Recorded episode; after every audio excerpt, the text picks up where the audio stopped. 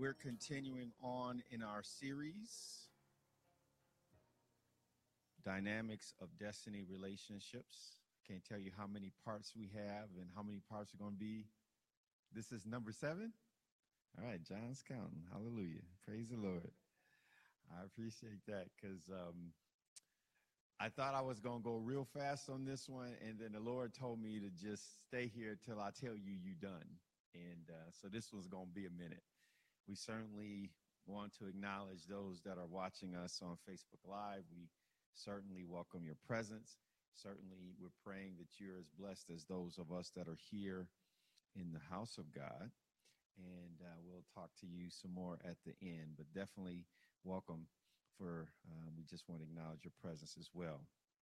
All right, so we have these four objectives for this series, and within the dynamics of destiny relationships, we have parked um, for a minute on the destiny type of relationship around marriage and singleness. Now, but singleness is not a relationship. Oh, yes, it is. If you do it right, how you relate to yourself is real important. Because um, some people put the burden um, of their relational needs on other people inappropriately when they're single. Okay? I try to tell people when you single, stop trying to act like you married.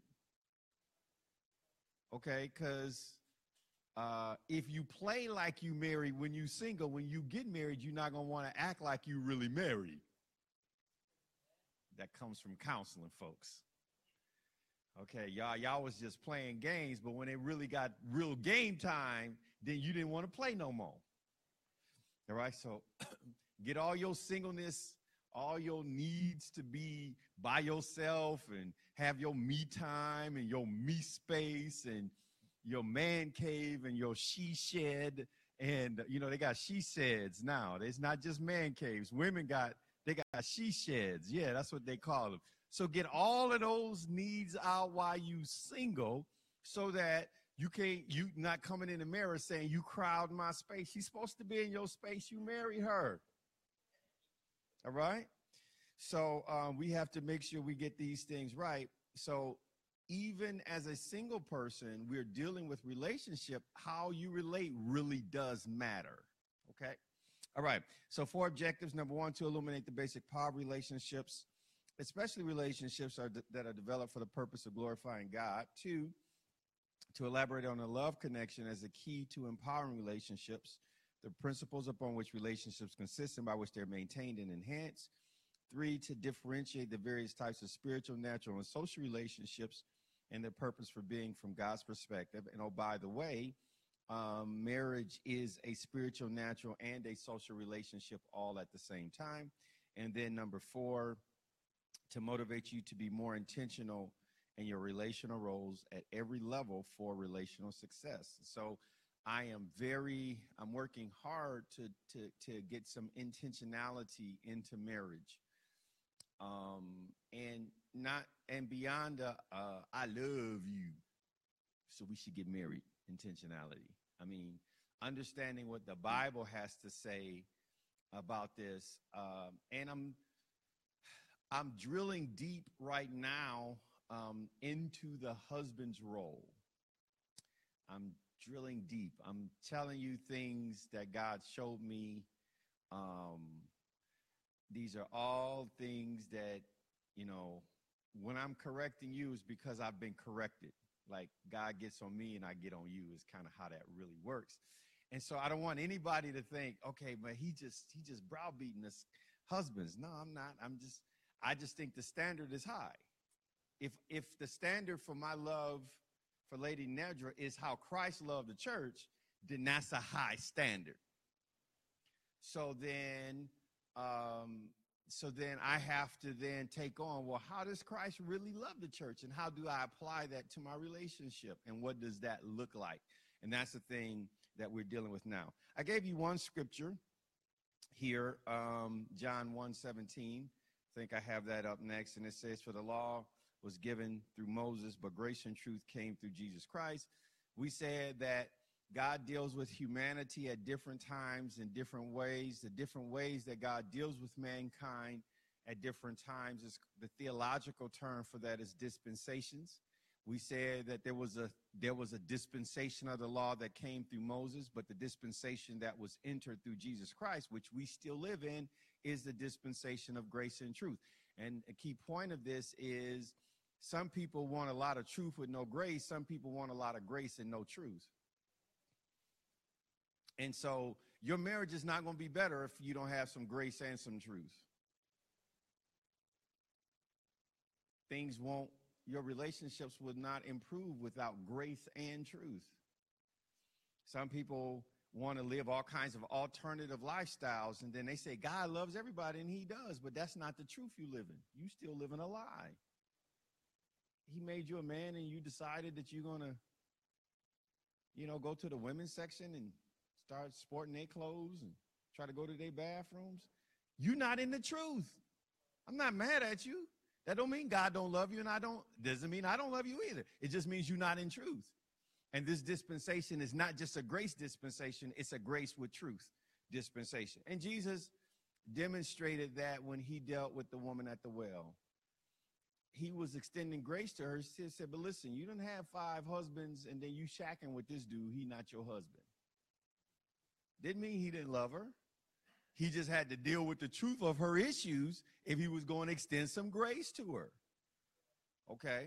And so that's that's a key thing that we talked about. Then I think uh, uh, we have this key statement that um, um, there is a grace of God to be either magnificently married or successfully single.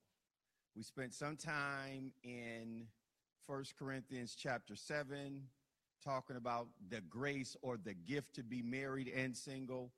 We spent some time in First Peter chapter 3, verse 7. We skipped the verses about the wife that were in First Peter 3, 1 through 6. I'm coming back to those. Ladies, you can go do some homework and just kind of prep yourself. I'm coming back to those. But I jumped I jumped past those to the husband and went to verse 7 where it talks about having being joint heirs of the grace of life and um, i talked about the fact that for married couples the, if if you could take god's grace and turn it into finance and write it and sign it as a check if there was a check paid to the order of david johnson for the grace of god on my life I said that the grace of God for me as a married man requires two signatures to cash. So I got to sign my name. Lady Nedra's got to sign her name. And if, if both of us ain't signing, we not cashing that check. Hallelujah. All right. That's a huge, huge deal. Because some people think they married and then they just going to be blessed anyhow by themselves. And I'm like, no, brother, you got to slow down. Right.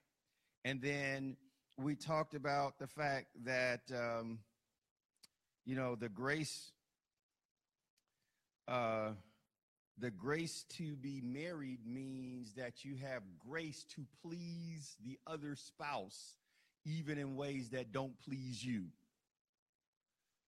Um, you know i showed you last last month uh, or last week i showed you the picture of us ziplining and how much fun lady nedra was having and how little fun i was having. And uh, i went back and i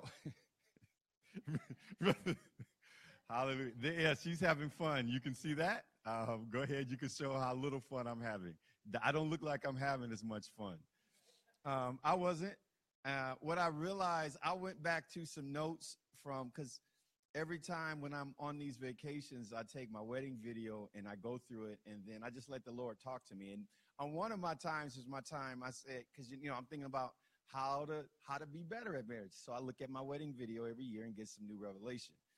And so I was taking notes, and I said to myself, um, I said, for um, for me, vacation is a noun. For Nedra, vacation is a verb. Yeah, see, somebody gonna catch that. Yeah. See, see, for me, I want to go on vacation. I just want to sit still. Because vacation is a noun. It's it's a person, place, or thing. As long as I'm there, I'm vacationing. For her, vacation is a verb. If we're not doing nothing, we're not on vacation. And my statement is if you spend all your time moving, then you need to come back and get a vacation from the vacation. So I want to rest on my vacation because vacation for me is a place, not an action. Okay? But then if you learn to be married long, you learn that you make adjustments and you do things that please the other person. Okay. So I just want you guys to really grasp hold of the fact that there are um, when when I'm asking God for the grace to be married, I'm asking God for the grace to satisfy someone else, even in ways that are not satisfying to me. That's what I'm asking for. I tell this all the single people because they just think they want to get married.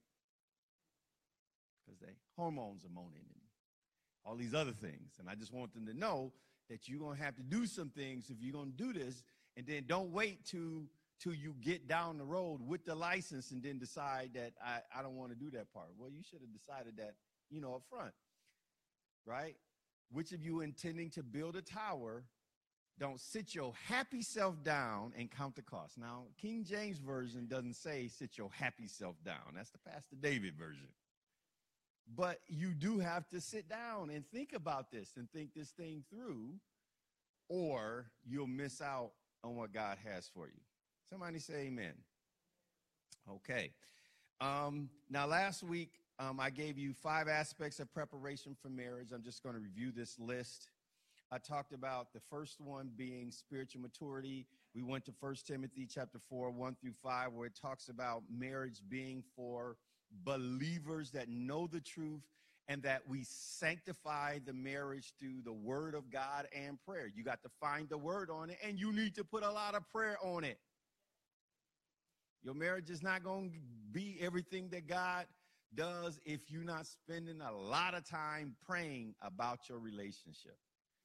And I'm going to tell you today if you're single, believing to get married, you don't wait till you get married to start the prayer. Hallelujah. Hallelujah. Yeah, you need to put you you need to put you some prayer before you get there. All right? So that's that's spiritual maturity talks about that too was alignment with the house and move of God. We talked about um, in, in 1 Corinthians 10 and then Exodus 33, we talked about this thing called the baptism with baptism into Moses. And we said that Moses was leading the people through the cloud um, and through the sea, and that that was a type of the corporate move of God that that you stay aligned with that. And I showed that specifically um, in Exodus 33, 7 through 10 and 11, um, that when Moses would go in to pray, he would bow down before God, and then every man would stand up at the tent door. And I told the men when I at Men of Destiny, I said, when I'm praying for the church, I'm on my knees, my men are standing. And because the, the symbolism is that they are waiting to hear me hear God on their behalf, and then they're going to hear what I have to say God has said, and then they're going to go home and say, As for me and my house, we're going to be in line with what God has for God's house. Right? Um, so that was number two. Then number three, you said, is management of your physical body because Ephesians 5 28 and 29 says a man has to love his wife as his own body said you don't hate your body, you nourish, cherish, and wash that thing. And that's the way that a husband's supposed to do for his wife. And so if you're mismanaging your physical body, then you're mis- going to mismanage the uh, the woman God gave you. Then we talked about career management. Um, that's Proverbs 24, 27. Prepare your work, make it fit for itself in the field, and afterward build your house. Um, so many times uh, I deal with people who are in love, but they don't know how to live. Right, bro? You got to have a plan, man. Right? Um, you know, back in the old day, you used to have a have a dowry. If you didn't have no money, the, the father the father would be like, "Child, please, you can't you can't you can't bring no cash to the table, no romance without finance." okay, and um, so you need to have a plan. Now I know things can go wrong, people get laid off. I get all of that, but I mean, make sure you don't put your best foot forward, right? And I don't like it. Listen, listen, listen. Your pastor believes that you know, women are fully empowered to go in the workplace and do everything that a woman can do in Jesus' name. But you don't want to be out there hustling and then bro man sitting at home chilling. Okay, so I feel some kind of way, you know, when you in marriage counseling and she got all these visions and dreams and plans, and then bro man just like, I don't know what we gonna do. We just gonna figure it out as we go. I feel some kind of way. I had one of them recently, and um, I was real. Um, I was nice. I was nice, but uh, I was feeling some kind of way because I, a man's supposed to have that. God gave Adam an assignment of work before He gave him help to do that work. And so what happens is we have what I call desperate Christian housewives because they marry men who haven't figured out who they are, what they're supposed to be doing, but then want all of this help. And she has nothing to help if he's not doing nothing. Hard to assist a parked car with moving, all right? And then uh, number five is financial stewardship. That comes from two scriptures, Proverbs 31 and 10. Who can find a virtuous woman for a price as far above rubies? Luke 16, 11 is the second one says, If you've not been faithful with unrighteous mammon or money, who will give to you your trusted true riches? And so um, you want to have the financial stewardship down before you marry. Um, it's not just see career career management is you knowing how to make money financial stewardship is you knowing how to keep it and both of those things are important because there's people that know how to make money but don't know how to keep it. And so, um, you know, th- these are things that the Lord showed me when I was single and said, bruh, if you want to speed up, you want to get married, get your, get your prereqs down. You want to go on to the next level, handle the pre classes. Okay. All right. All right, now let's um, turn to Ephesians 5 25 through 30. Um, there's some scriptures I'm going to have today, and then we're going to talk some about husbands loving their wives. Ephesians chapter 5, we're going to read 25 through 30. And it says, Husbands, love your wives just as Christ also loved the church and gave himself for her that he might sanctify and cleanse her with washing of water by the word, that he might present her to himself a glorious church, not having spot or wrinkle or any such thing, but that she should be holy and without blemish. So husbands ought to love their own wives as their own bodies. He who loves his wife loves himself. No one ever hated his own flesh, but nourishes it and cherishes it, just as the Lord does the church. For we are members of his body, of his flesh, and of his bones. All right. Now, I have some quick points about marriage that um, I've given you before. I think this one, I did these in in the month of uh, January, but I want to go through those again. Go ahead, John, to the next one. So, eight quick points we gave f- from these scriptures. So, this is just review, but I want to dig deep into um, five through eight. So, I'm just going to review it. Number one, marriage works best in an environment characterized by mutual submission. You're not just the boss all the time. Okay? Um, there is a time when, if you smart, you'll listen to the help God sent you. And if she got the better wisdom, then put your ego aside and get the help. Okay? Um, because you're you're not you're not he didn't make you the head because you're always right. He made you the head because you're always responsible. Now that's good preaching, Pastor David. Yes, it is. Number two, The wife is expected to honor and yield to her husband in ways that are fitting with her covenant with the Lord. Submit to your husbands as is fitting the Lord. Now, if he tell you to do something that's out the Bible, he tell you, you know, we we quitting Jesus and we going to some other some other thing. You say, child, please, I'm not doing that. Okay, so it has to be fitting the Lord. Three, the expectation of God is that a wife's submission to her husband provide benefit to her. Ladies, y'all are supposed to give me a, a much heartier amen on that one. You're supposed to get benefit. He's the husband is the head of the wife and the savior of the body. The head and the savior aren't two different things. They go together. Right?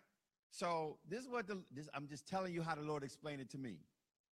He said, She was bawling when she met you, bruh. I, I know God talks to you in thees and thous. I know. Yeah, yeah, I saith. But he was like, man, she she she had her own. She was going on vacations and stuff when she was by herself. It should get better. If she got married, it should be better. It should not be worse. I know we marry and we say for better or for worse, but it should be on the most part getting better, not worse. He is savior of the body. All right? That was number three. Number four, in matters concerning the home, as long as it's within biblical guidelines, the husband is to have the final say. Now, he shouldn't pull it out all the time. It's not like a wristwatch, it's like a pocket watch. And every once in a while, he need to tell time. Okay, I got to make the final call on this one. All right? But he is the person. The person who God's coming for first is the one who gets the final call. If he said, Eve, where are you? Then I would say she should have had the final call. But when he came looking for Adam first, then that meant that the person who has to answer has to have the final the final call on the decision making. That's why I love everybody in the church, but I'm going to make the final decision cuz he's going to ask me first about what happened. You follow me? It's not cuz I think I'm smarter than everybody else in the church. It's just that I understand the authority principle is that the one God leaves in charge is the one who he will ask to answer for the situation. Not going to be like King Saul was. God, I got afraid of the people. Child, please. Uh-uh. Mm-mm. Nope. Not doing that. Because I'm going to be the one that answers. You follow me? All right. So that's why we say in the home, because the expectation of God is that the head has the final authority, and that's why it says that a, a wife should be subject to her husband in everything. Now, that's just the review part. Five through eight is what I want to dig into today. Number five says God expects a husband to use his uh, position of authority to demonstrate love for his wife in the same way that Christ does for the church. The, pers- the purpose of your authority is not so you can run around with a testosterone tantrum saying, I'm I'm the man in this house. Stop. Stop that. Don't ever do that again. Don't ever do that again. Because Jesus don't walk around saying, I'm the Lord. I'm the Lord. He don't do that. Okay?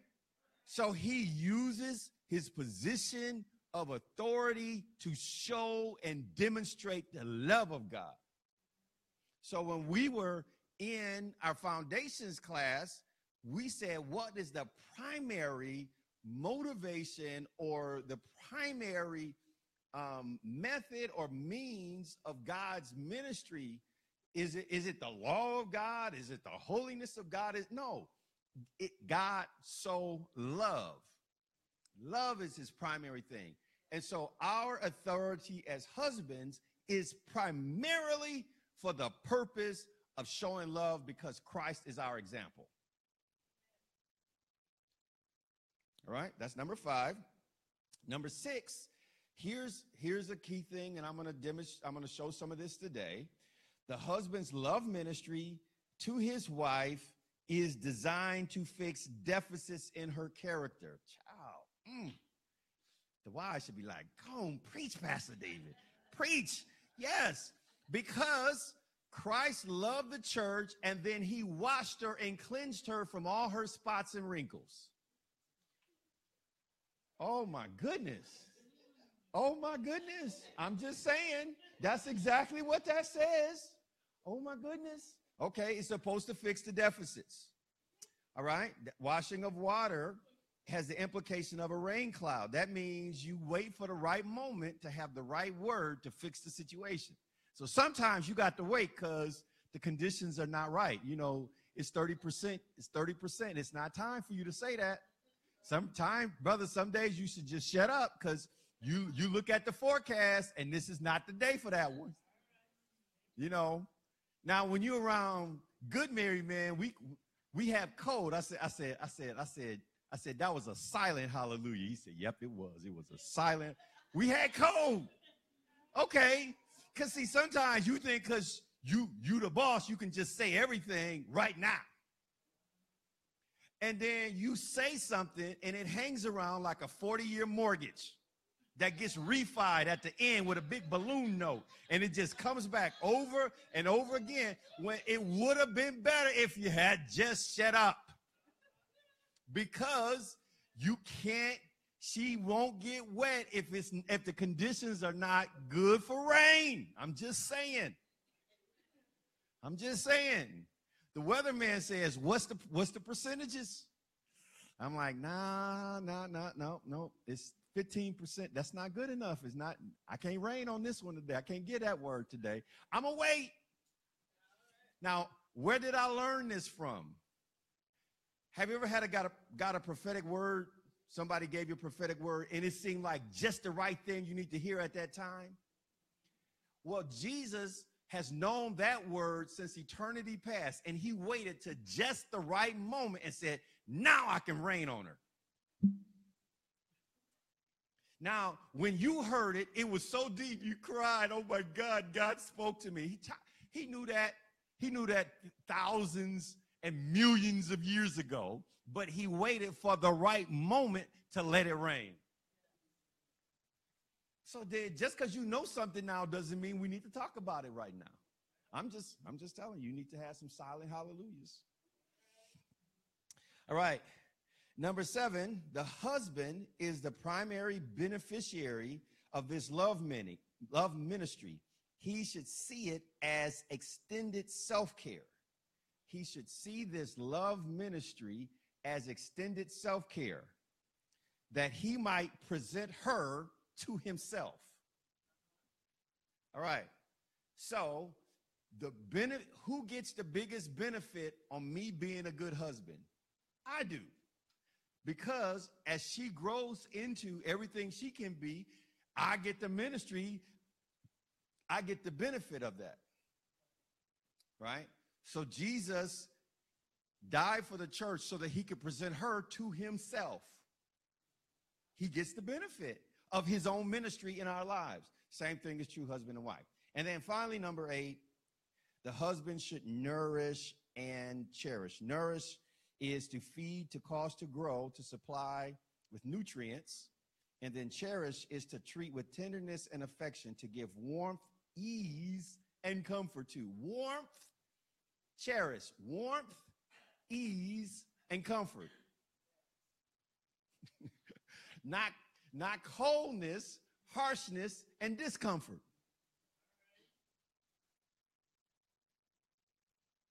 Yeah. Nourish and cherish. Okay, you're going too far. Not yet. Not yet on that one. Go back. Keep going back. Yeah, stay there. Stay there. Okay. All right. Um, how if the husband is to love his wife as Christ loved the church, how does Jesus Christ love the church? Okay, John, now, now you got to use your things to find me some scripture. So, John chapter 17, we're going to read verses 1 through 3 and then verse 9. John 17, verses 1 through 3 and verse 9. Okay, so how does how does Jesus Christ show his love to the church? Now remember what we've said. We've said that the love of God is not a feeling, but a pattern of behaviors. So let's look at Jesus' behavior in loving the church. Okay? So God is holding me responsible as a husband. John 17, 1 through 3. Okay, and then down to verse 9. Okay. Um, God is looking at me as a husband and saying how Jesus loved the church is what I'm looking, I'm holding you responsible for. Now, because love is a pattern of behaviors, it is love is first spiritual, and real love can then be demonstrated by how you give account to the person who gave your wife to you about the wife he gave you. Right? As a pastor, I am instructed to feed you and teach you that and and then you are instructed to obey me because I have to give an account to God for you. Right? Pastor, that's what the scripture says. I got to give an answer. Right? And so um, the same way I have to give an account as the pastor to the church, as as a husband, I have to give an account for my wife. And so here we see Jesus as the one loving the church, giving an account to God for his wife. Okay, so let's just look at things he said about it. John 17, I'm going to read 1 through 3, and then I'm going to skip down to verse 9. Jesus spoke these words, lifted up his head, eyes to heaven, and said, Father, the hours come, glorify your Son, that your Son also may glor- glorify you. As you have given him authority over all flesh, that he should give eternal life to as many as you have given him. You've given him all authority, but he can give eternal life to the ones that really responded to him. Got it? Right?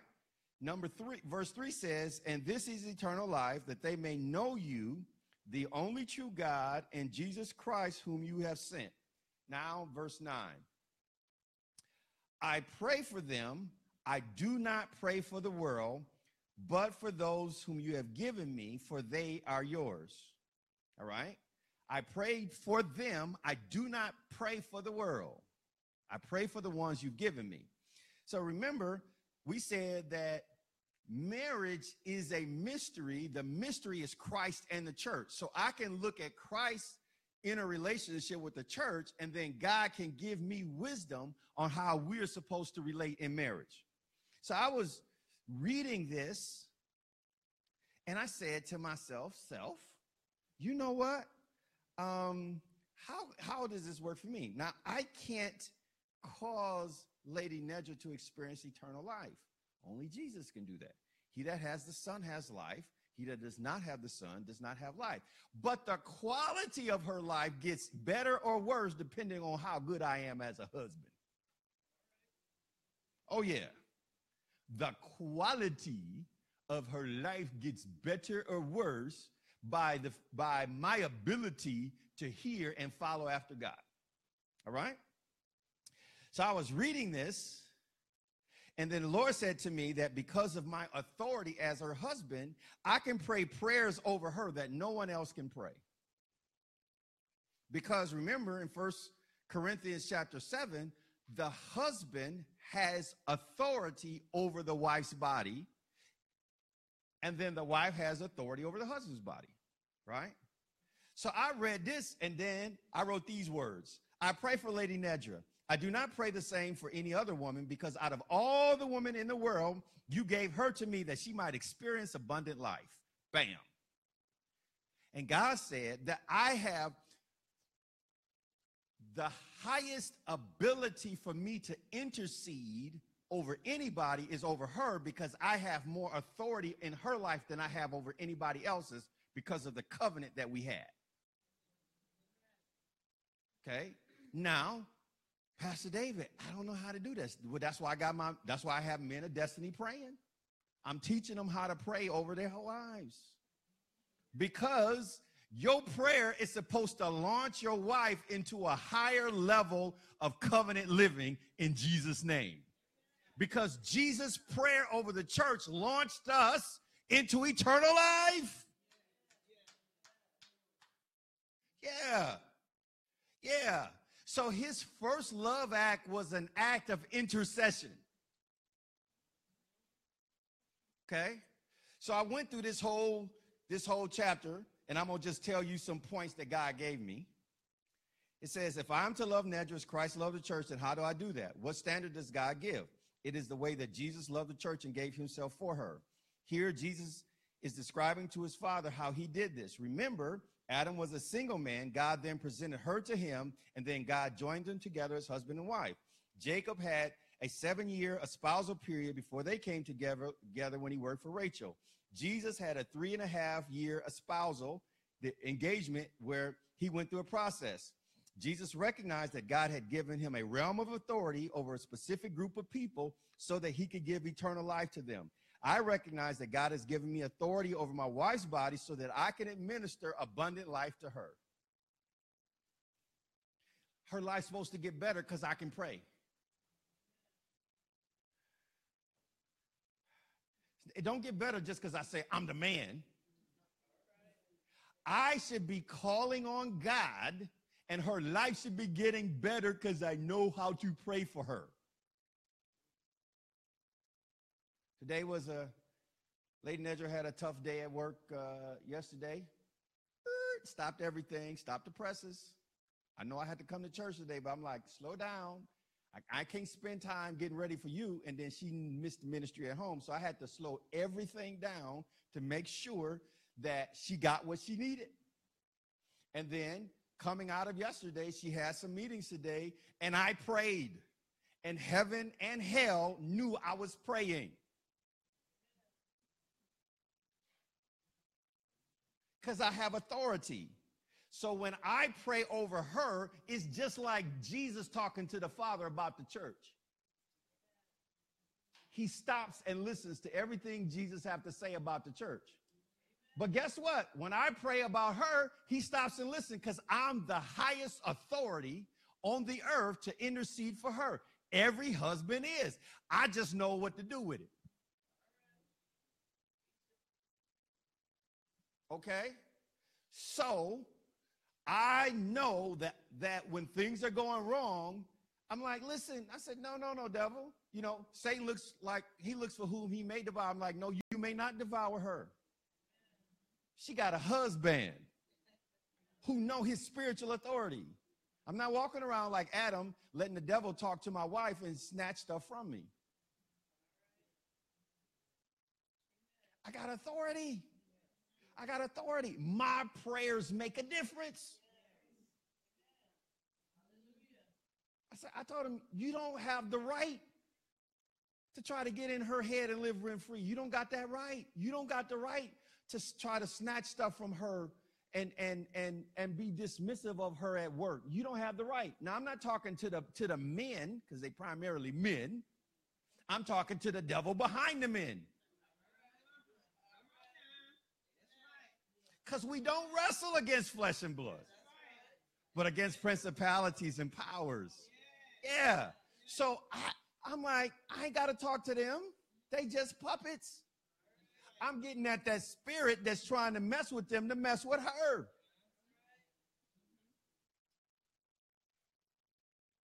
Do you understand? Jesus said, out of all other people in the world. You gave me these so that they could experience eternal life. And then he prayed the life in that they needed. That's why this minute, listen, listen, this minute destiny prayer thing, I know why just got to be men. Why we just, child, please. I know exactly why the Lord is telling me to do what I'm doing. Because we need men who know how to pray. Because if they know how to pray, then everything in the house gonna go better. One man sinned, and then death fell on the whole planet because of one man's sin. And he couldn't turn around. He tried to turn around and blame God and the woman God gave him, and God ignored all of that and said, That's just fig leaves. So if you know how to pray, your household gonna run good.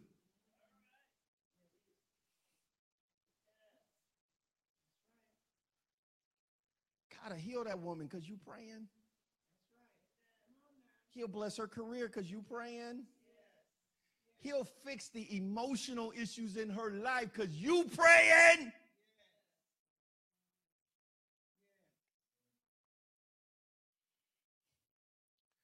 So I recognize that God has given me authority over my wife's body so that I can minister eternal life. By the way, I found this out on the beach when we was on vacation when it was a noun, not a verb. I know she wanted to run around, but I'm just sitting on the beach talking to God about my marriage. And then God started talking to me. I'm just saying, like, I, I finally got her to understand, hey, you know what? It's good for you if I sit here and just talk to God.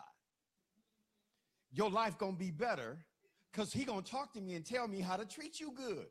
And then once we work that out, that, you know, I'm to get up and go sometime, but I'm to sit sometime and we're to be cool. You're to enjoy it. Your life to get better because I asked God. I mean, you know, that party that I had for her came out of a time with God. God was like, I want you to do this. You understand what I'm saying? But guess what? Every husband, if they'd learned how to pray, God would tell each and every one of them how to make their wives happy because it's a grace. It's a grace. It's a favor. It comes by faith, and faith comes by hearing the word of God.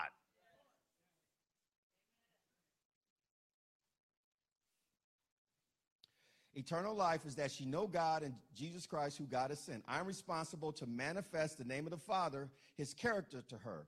I recognize that God gave her to me out of the whole world. Jesus said, There's a bunch of people on the planet, but I'm not even praying for them. What? You created them all. He said, But out of all of them that I created, these are experiencing the God kind of life with me. Okay, so I I take my authority as a husband in prayer and I pray for the quality of her life. Right? So I report to God on how she keeps the word. And these are all of the things that Jesus reported on. I'm just going through John 17 and asking God, how does this apply to my marriage? And these are all my notes. I am to report whether or not she acknowledges the things that I have given to her came from Jesus based on the results she experienced.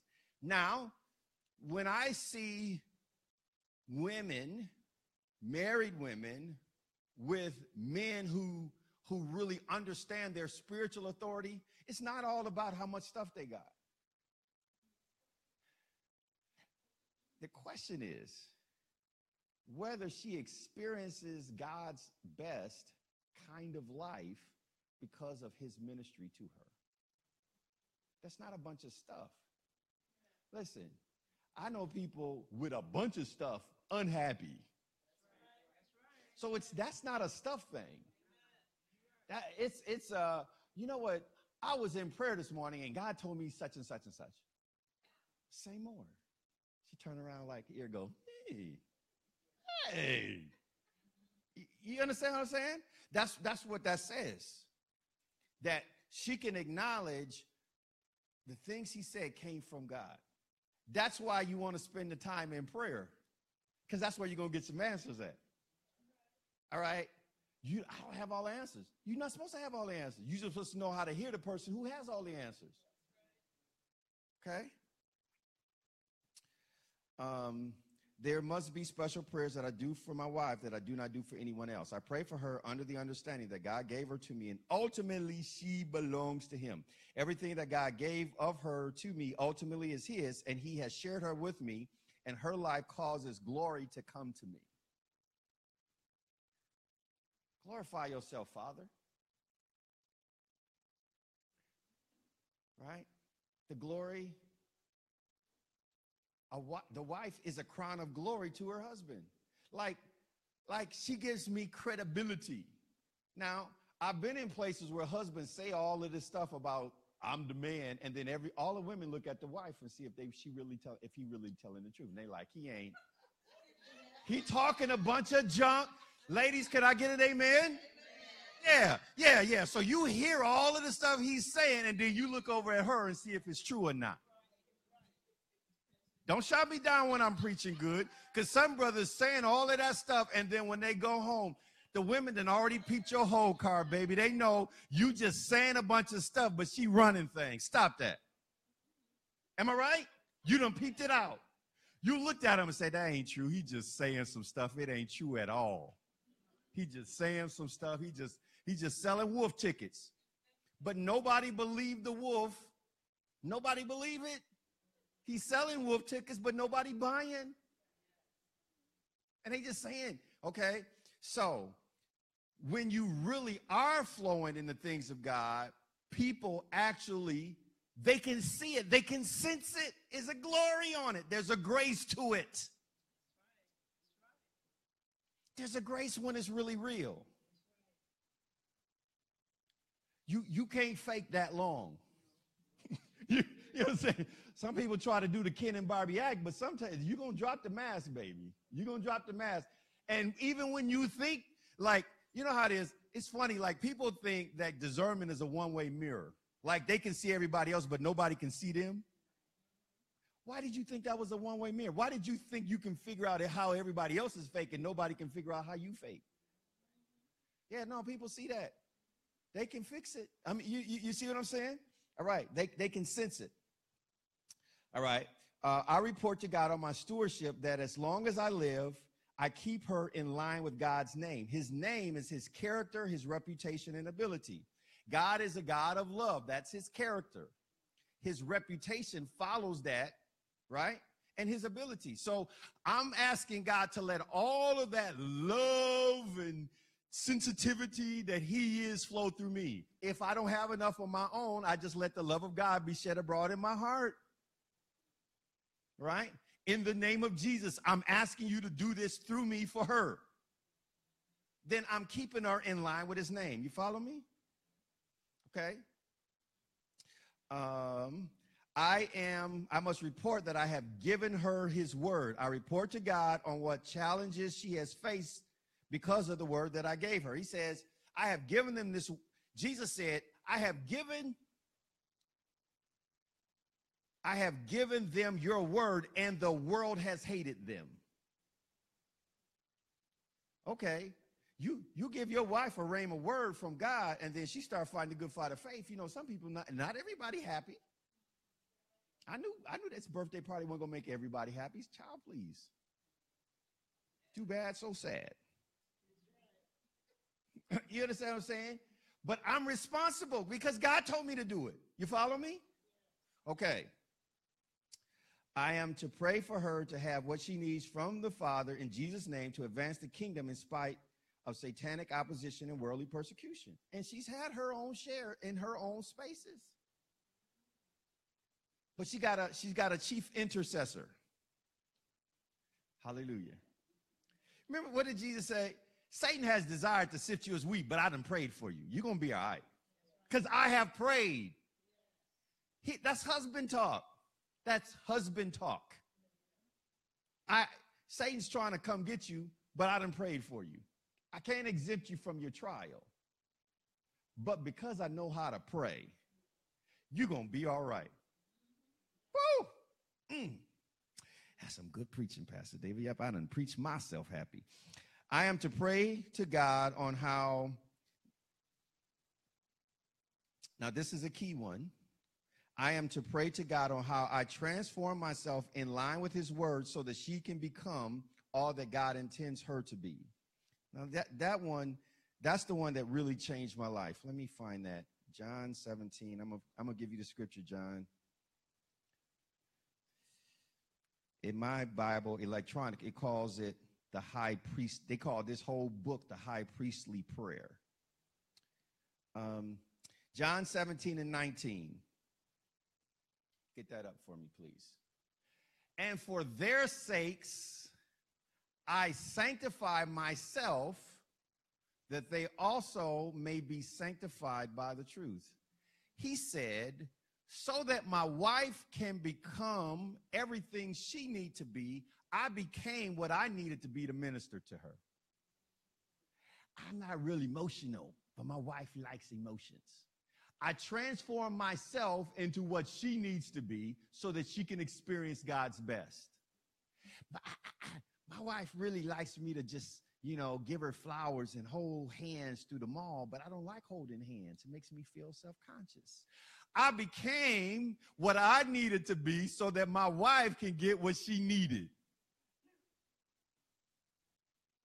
My wife likes to hear me.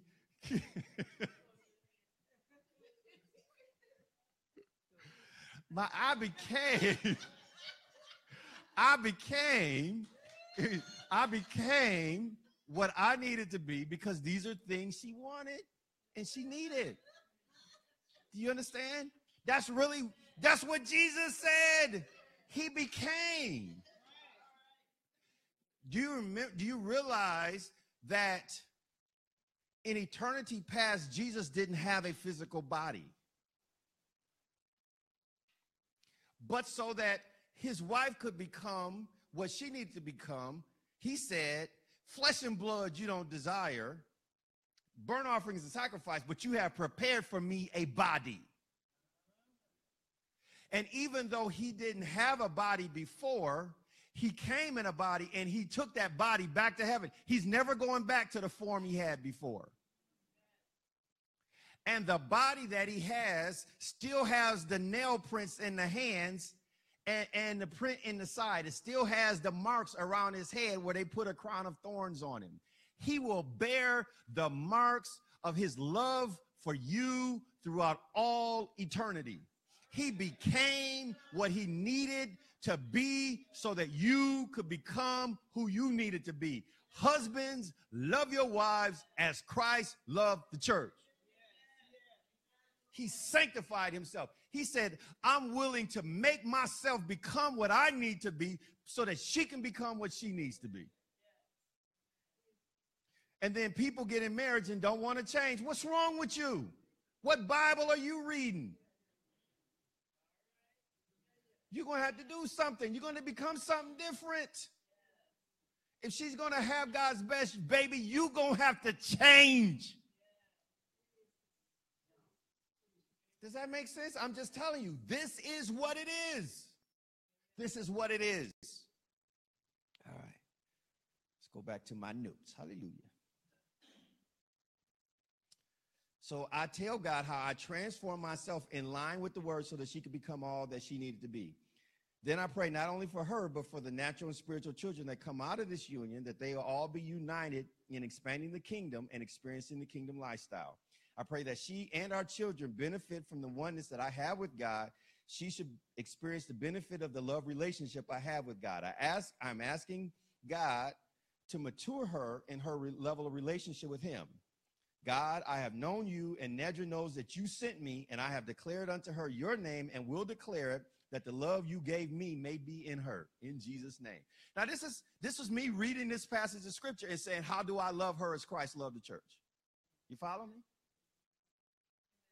Okay? Because real love is not a is not sexual first, it's spiritual first. It's spiritual first.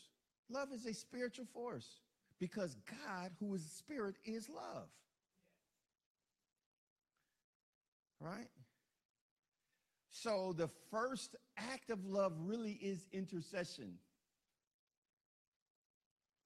That's not in my notes, so you might want to write that down. The first act of love really is intercession. Is can you pray? And can your prayers cause heaven to move on her earth?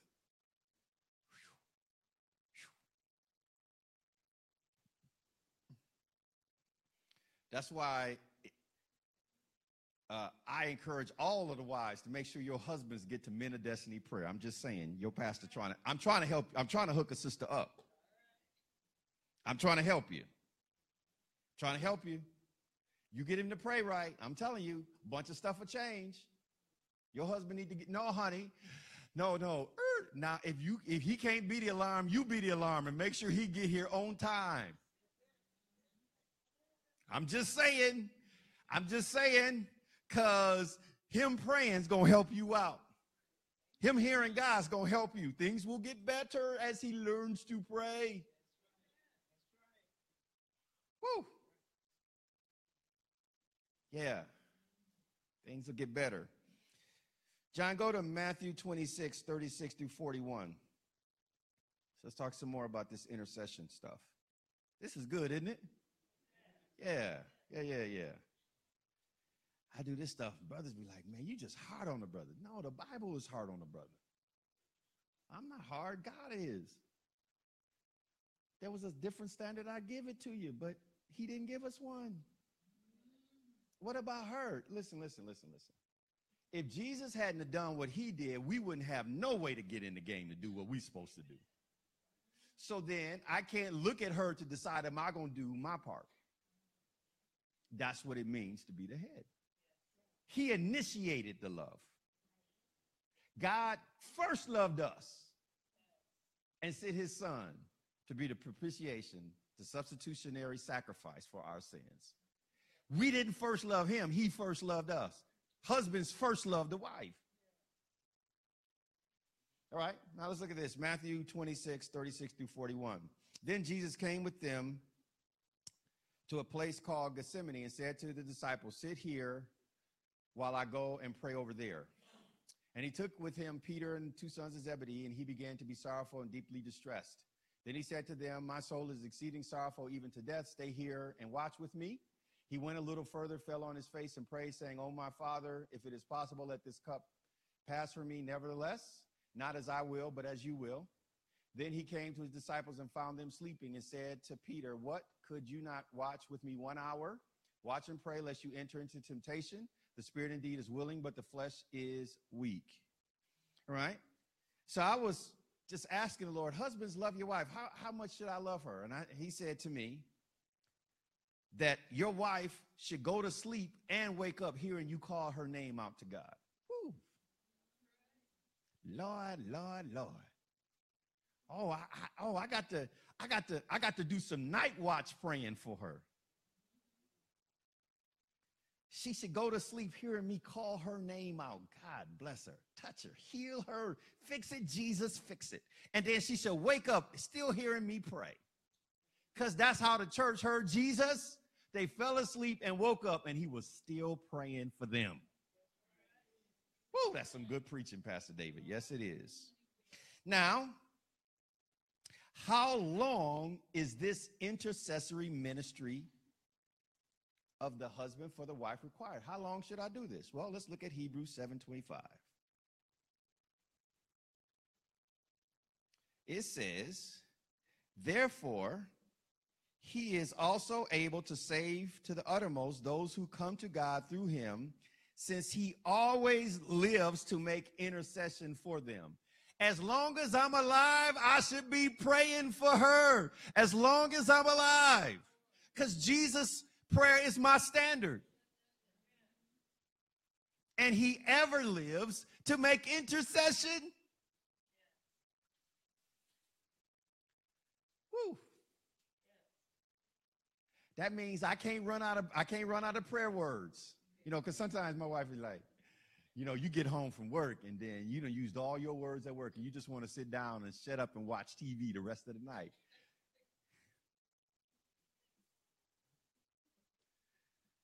Uh, in intercessory prayer, I can't be running out of words because I got to ever live to pray because Jesus is my example. He don't ever run out of words for me. I can't ever run out of words about her. I'm just saying. Right? Say amen if this is blessing you. All right, look at Second Timothy 3, 16 and 17. I'm gonna shift a little, shift a little bit, um, a little bit here um, to another area. But I want you, first of all, did you did you grasp just with what we've said so far the power of a husband's prayer life? that there's power in your prayer. That that that you praying is supposed to fix a bunch of stuff. You don't you don't fix it by arguing at home. You fix it by praying. You fix it by praying. You fix it by knowing that your prayer has powerful effect because you have authority over her life. And then you take that authority and then you turn it towards God and say, God, I need your help. I need you to show me. I need you to bless her. I'm asking you to fix this and this and this and this. And then you keep praying about this and this and this and this. And how long do you pray? That's just like asking how many licks does it take to get to the center of a Tootsie Roll Tootsie, Pop. Until you get this and this and this and this fixed, you keep praying about this and this and this and this. because he ever lives to make intercession. Right?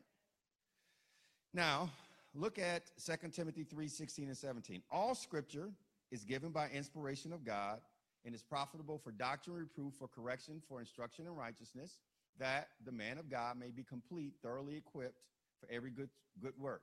So, how many scriptures are given of God? How many? All. All scripture is given to help the man of God be completely furnished for his good work. Okay?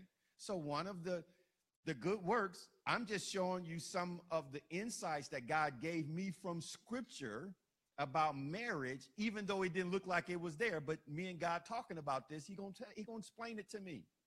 Because he don't want Pastor David stuck on stupid forever. Okay, so he's going to show me with all scripture the stuff I need to know to be a better husband. And if ain't nobody ha- happy but Nedra, that's enough. I'm just saying. I'm just saying. Okay. All right. I know she glad about it. Okay. Because I'm not where I want to be, but baby, I'm not where I used to be. Brother done made some changes. I'm just saying. I'm not, hey, mm-mm. I am growing in grace and in the knowledge of my Lord and Savior, Jesus Christ. All right? Now, we believe that all scripture is given by God, but then there's two books that we tend not to believe is profitable for us. Okay? There's two books that we just, I don't think that's that's really necessary. One of them is the book of Revelation. Ah, that book ain't necessary. Blessed are those that read the book and see the words that contained therein. But people don't think they need to know it. They don't believe that it's it's profitable. But according to our passage of scripture in Second Timothy, it's scripture, so therefore it is profitable. All right? Not only do people not believe that the book of Revelation is really relevant, they don't believe the second book, which is the one I'm going to deal with now, which is the Song of Solomon, is relevant. But it's scripture. What did I say? It's scripture. So, because it's scripture, there's something in it that's profitable for reproof, for correction, for um, instruction in righteousness, so that I can be equipped to do the good work of being a good husband. Preach, Pastor David. Clap right there. That's a, that's good, Pastor David. That's good. So there's something in there. Okay, so um, there's a lot. I, I, can't even unpack in one message all of the stuff that the Lord showed me out of Song of Solomon. I'm gonna just show you one about how, um, you know, Solomon had a black wife. You did know that, didn't you? You know, because sometimes you're not careful, you marry a woman like your mama.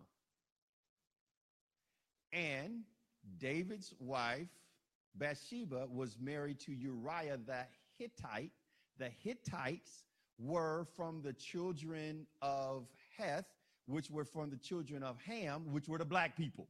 I'm just saying. He married a woman looked like his mama. I'm just saying. Okay?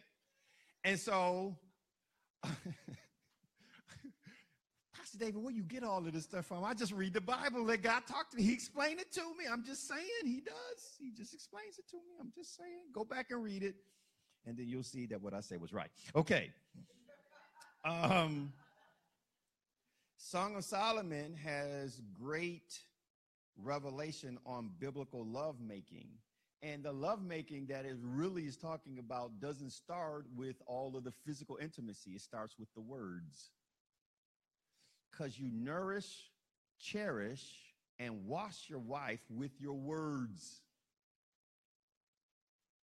people always want to start with the physical stuff. And I'm like, bruh, bruh, if I could get you to talk right, everything else will fall into place. If I could just get you to use your words right. If I could get you to say the right stuff. Man, if I could just get you to talk right, this other stuff wouldn't be as hard as you making it. I'm just saying. But because nobody's reading this part of the Bible, nobody knows this. Because how can they hear except there be a preacher? Because faith only comes by hearing the word of God. So when we don't preach it, That's why our marriages are struggling. So we ignore, see, like God got the rule book. Bruh, come here, come here, come here. Let me show you what to do. And then we just ex- ignore that whole part of the Bible. And then wonder why we can't get our act together. And then preachers won't preach about it. and then they spiritualize it and say it don't mean what it means.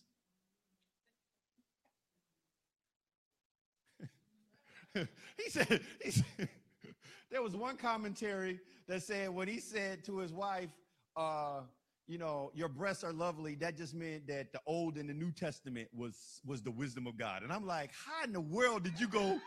Like, you went past the obvious into something like, well, just dumb stuff. I'm like, see, that's why I'm like, see, you a preacher and you don't know. I know your marriage life was jacked up with your preaching self. You read, you, you see what I'm saying? People miss the obvious. They try to be super deep and then go past the obvious revelation that's right there in front of their face. Like it's like written in black and white. You don't even have to have a theology degree to understand it.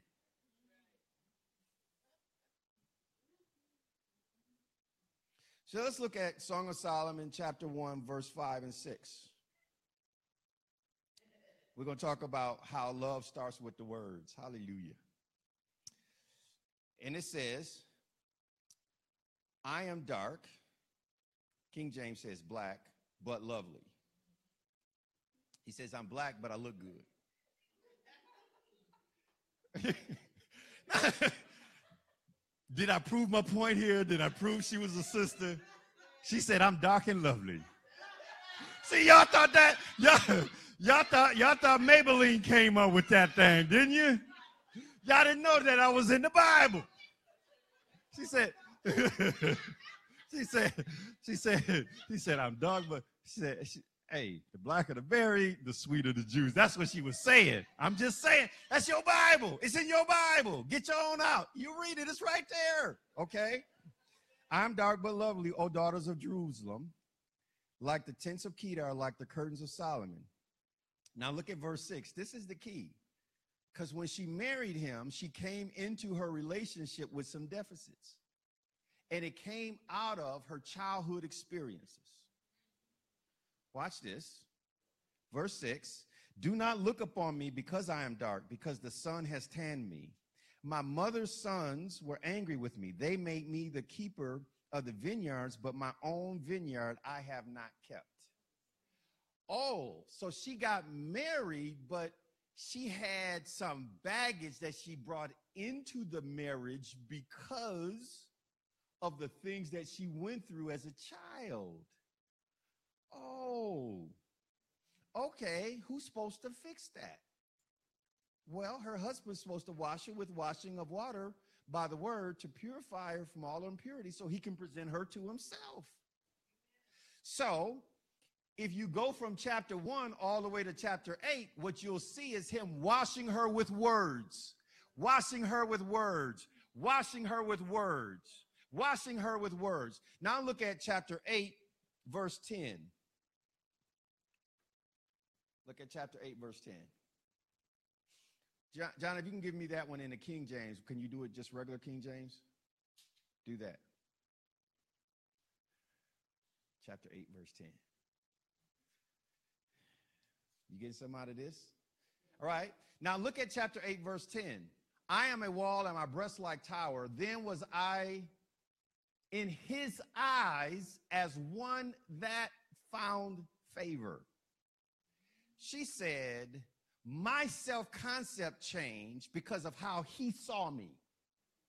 He saw me a certain way. He talked to me a certain way. His words washed me. They nourished me. They cherished me. And by the end of the book, I started out feeling self conscious. But by the end of the book, I said, baby, I look good.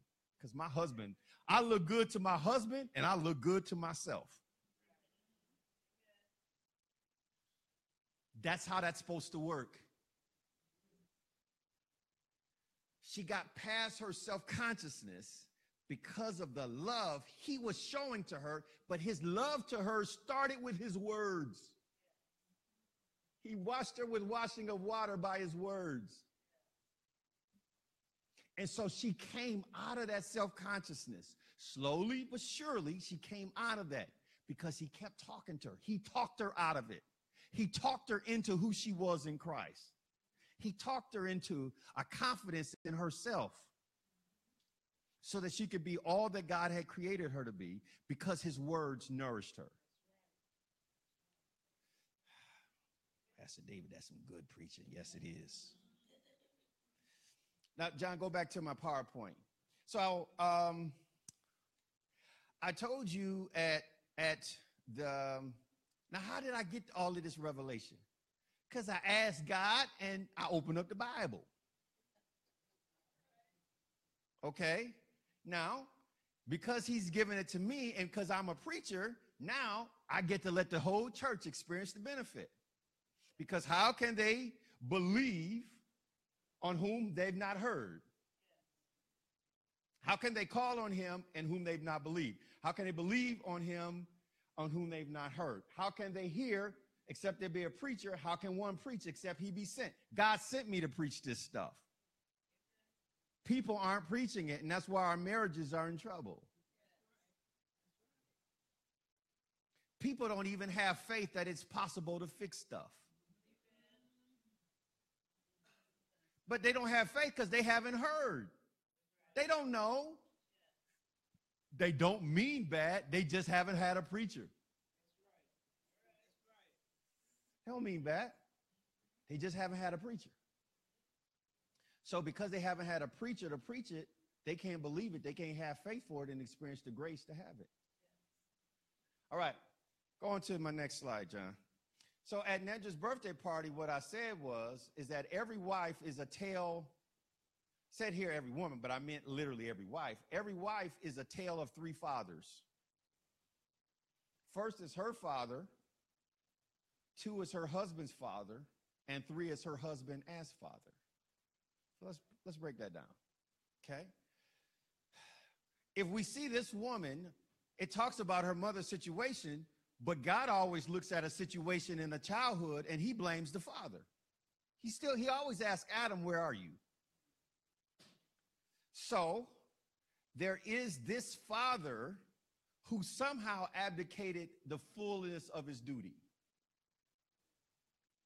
But when she gets married, um, two households are coming together, and whatever her husband's father dealt, she's gonna have to live the consequences because her his daddy is also affecting her. For real, for real. Right? Mm-hmm. If he didn't see his dad be a good husband, he's not going to have a blueprint for being a good husband. I'm just saying. So she's experiencing the tale of her husband's father as much as she is her own father.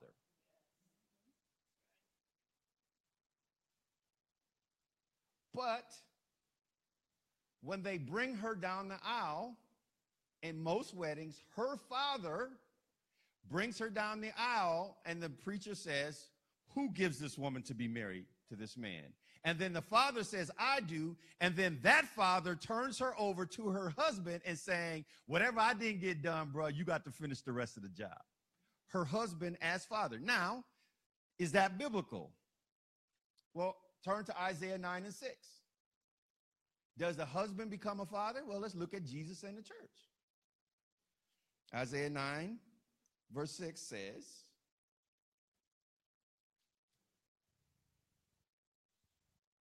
For unto us a child is born, unto us a son is given, the government should be upon his shoulders. Name shall be called Wonderful,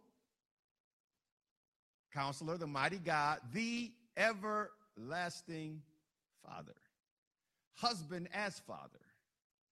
So God's expectation is whatever them other two fathers didn't get done, you going, brother, when you married are you supposed to finish the job.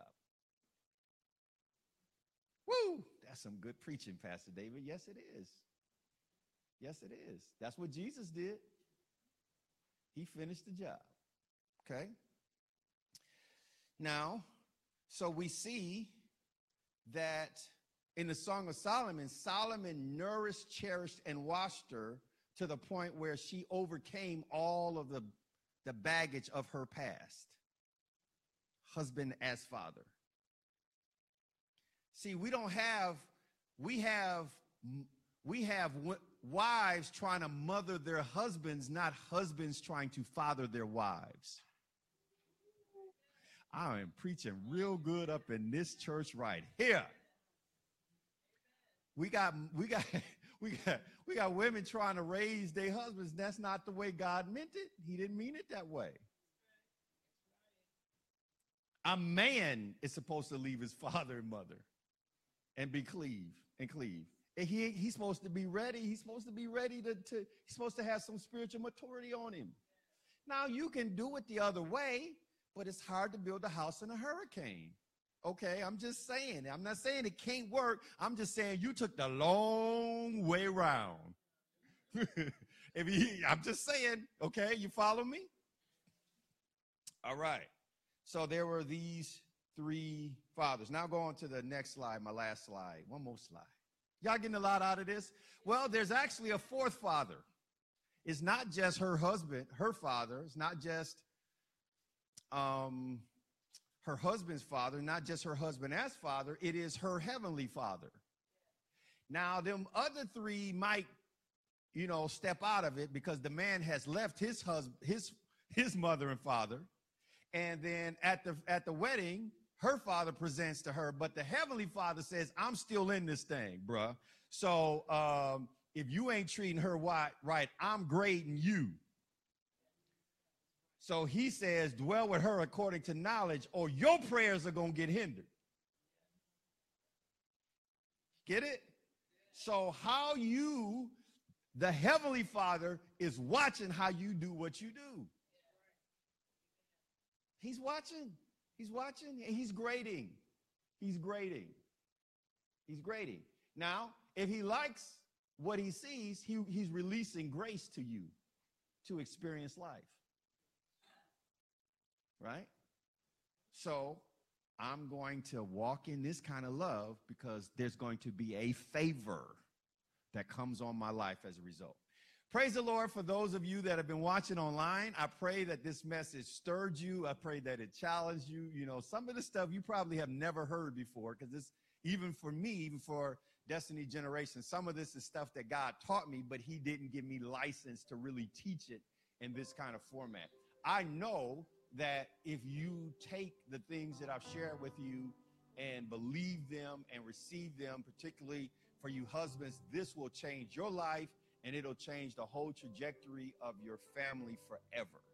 Wives, I know some of you are saying, God, this is not where I am. Well, you got to intercede for your man because the wife has authority over the husband's body. So you're going to have to intercede for him and believe God for him to be everything that God created him to be. And remember that the solution demonstrates the problem. God said, that man was all one, and I'm going to make a help need meet for him, which means men need help. Yeah. So you might have to help your man be everything that God has for him to be, and that's okay. He has given you the capability and suited you to give him the help he needs to be the man he needs to be. All right. I'm going to ask you to do something for me. I'm going to ask you if this message was a blessing to you. Please like it, please share it, and then go out to um, text NGHC to 54244. It's in the comments section there, and then sow a seed into this word. Help us to spread this kind of dynamics of destiny relationships to the uttermost parts of the world. I believe that this word is sent from God to change marriages all around the planet the Lord told me that He'd given me a ministry to do that. And I'm praying that it bless you, and I'm asking you to help me to send it further as well. Please consider coming to our congregation here at 1011 Hammond Avenue in the city of Flint. You can always watch online, but there's nothing like being in the presence of God and in the presence of the company of believers. Our services are not only here Tuesday nights at 6:30 p.m., but Sundays at 10:30 a.m.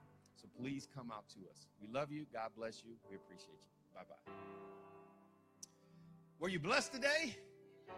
Woo!